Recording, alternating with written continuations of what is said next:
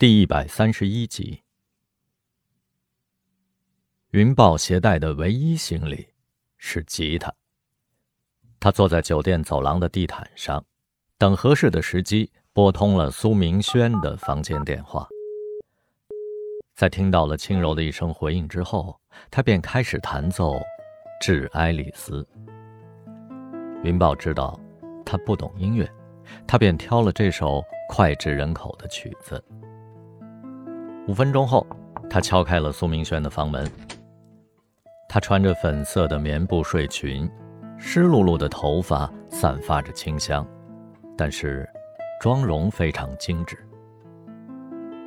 这个时间，我应该在北京做瑜伽，可是见不到你，我什么都做不了。云豹说着话，卸下了肩上的吉他。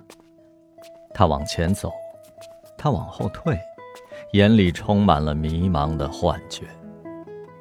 客房的灯光调成了糖果般的粉红色泽，床头背景墙用红色的玫瑰拼成了“轩轩，love”，床罩上洒满了花瓣。茶几上摆着抹茶芝士蛋糕，上面有一对精美的黑天鹅造型的巧克力。两只天鹅头对着头，形成了桃心的形状。看来，销售总监还真是费了心思。云豹从冰桶里抽出了红酒，倒了两杯，递给了苏明轩一杯。生日快乐！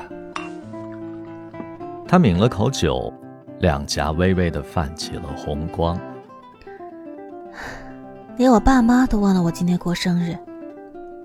我们相见恨晚，以后每年这个日子，我都不想再错过。你对我知之甚少，我担心世上最快的速度是激情消失的速度。让我了解你的每根头发、每寸皮肤、每次喘息。他逼近他，索性假戏真做。苏明轩退到了床边，无路可退。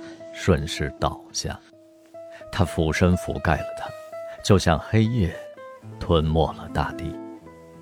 云豹看到，隐约中透出的毛细血管的眼帘，微微跳动的睫毛，还有略往里倾斜的下门牙。他的面孔在他眼里成倍放大，像一只濒临危险的猎物。他的两腿紧紧并拢，手攥着床单。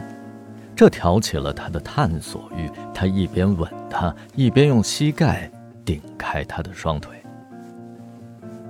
苏明轩闭上眼睛，用食指挡住嘴唇，两颗泪珠顺着眼角流了出来。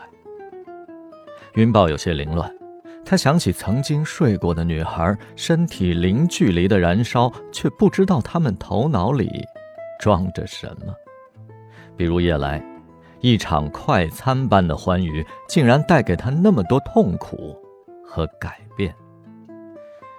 他只有想或不想两种感觉，而女人有成百上千的触觉。他见过女孩事后哭，却不曾见到事前哭。此时的苏明轩又处在怎样的纠结之中呢？他轻声的问道：“我是不是出现的太晚了？”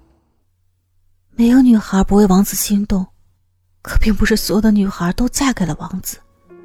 我天生没有做梦的权利。这一句话，把云豹绕懵了。他无法承诺娶她，便不能赋予她做梦的权利。也无法为他的心动负责，这是否意味着无权享受他的身体呢？哈，睡觉什么时候跟婚姻扯上关系了？真是个麻烦的女人，而且引诱他本来非他所愿，他的欲望也没那么强烈。见他迟疑，苏明轩机敏地从他胳膊下面钻了出来，他理理头发，切了块蛋糕递给他。讲了一段故事。六岁那年，爸爸把他寄养到远方的表姑家。表姑和姑父没有孩子，对他不错，给他买漂亮的衣服和玩具。可他感觉自己就像被扯断根的小草，日渐枯萎下去。他茶饭不思，沉默寡言，总是悄悄地抹眼泪。表姑束手无策，五个月之后又把她送回了家。成人的五个月眨眼而过。可他觉得自己的整个童年就此翻页了。